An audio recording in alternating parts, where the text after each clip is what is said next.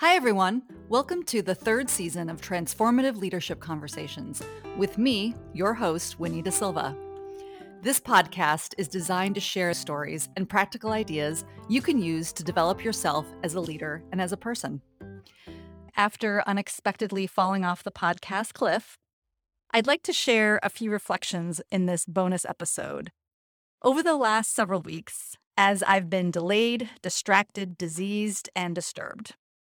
So, May into June introduce excessive work and travel for me, with lots of companies looking to connect their people and their teams after being disconnected for so long. While super busy, it was a pure joy being in the middle of all this connectedness in real life, and it reminded me once again why I love what I do. Then, over the month of June, most of my family caught COVID, one by one, including me last week. It was a difficult week, on top of suffering from COVID, my first daughter graduated from high school, which I tearfully watched over YouTube from my bed.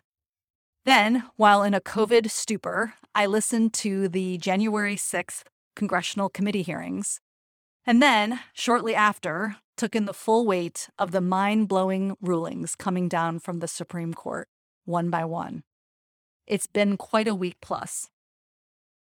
Have you ever watched Severance? Stay with me a minute.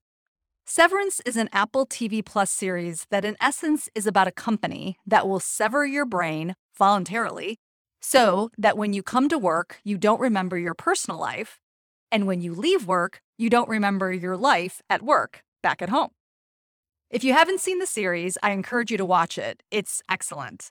It's fascinating to me to think about having two lives that are totally separate in consciousness and yet being the same person.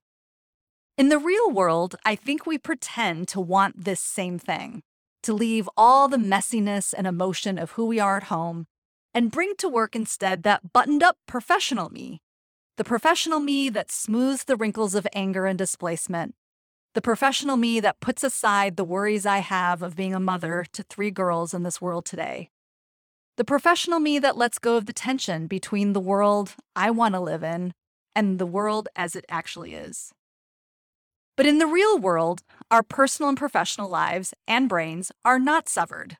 We are one and the same person at work and at home, as it should be. Yet, to some degree, they need to be separate. And yet, the complications and the full dimensions of who we are have been bleeding into each other ever since this pandemic started. This past week or so added on a few more heavy layers. For many of us, this week might have been what broke the camel's back. For others, this happened earlier with the murder of George Floyd, or when one of our loved ones became severely sick, or maybe even died from COVID. Here's the point as business and people leaders, how can we balance the chaos, emotion, discontent, and disruption so many of us are feeling? Because leaders, of course, are human. As leaders, we are handling our own emotional load in addition to figuring out how to help our people and our business navigate the constant disruptive changes coming across our economic, political, racial, and geopolitical landscapes.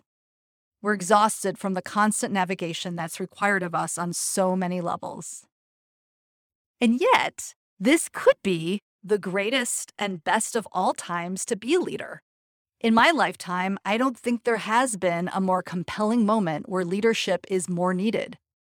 People, industries, institutions, countries, political movements all need leaders to create new frameworks, new strategies, new products, new ways of thinking and doing things to lead us forward into the future on some of the most difficult challenges we're facing today. And yet, we tend to look to others to do the heavy lifting, or we think where we sit in the world doesn't have enough influence to make that much difference. But that's a lie. We do have influence we can make a difference. One person, one story at a time can make a difference to propel us forward, to motivate and inspire us. Because if this person could take action, then I think I can too.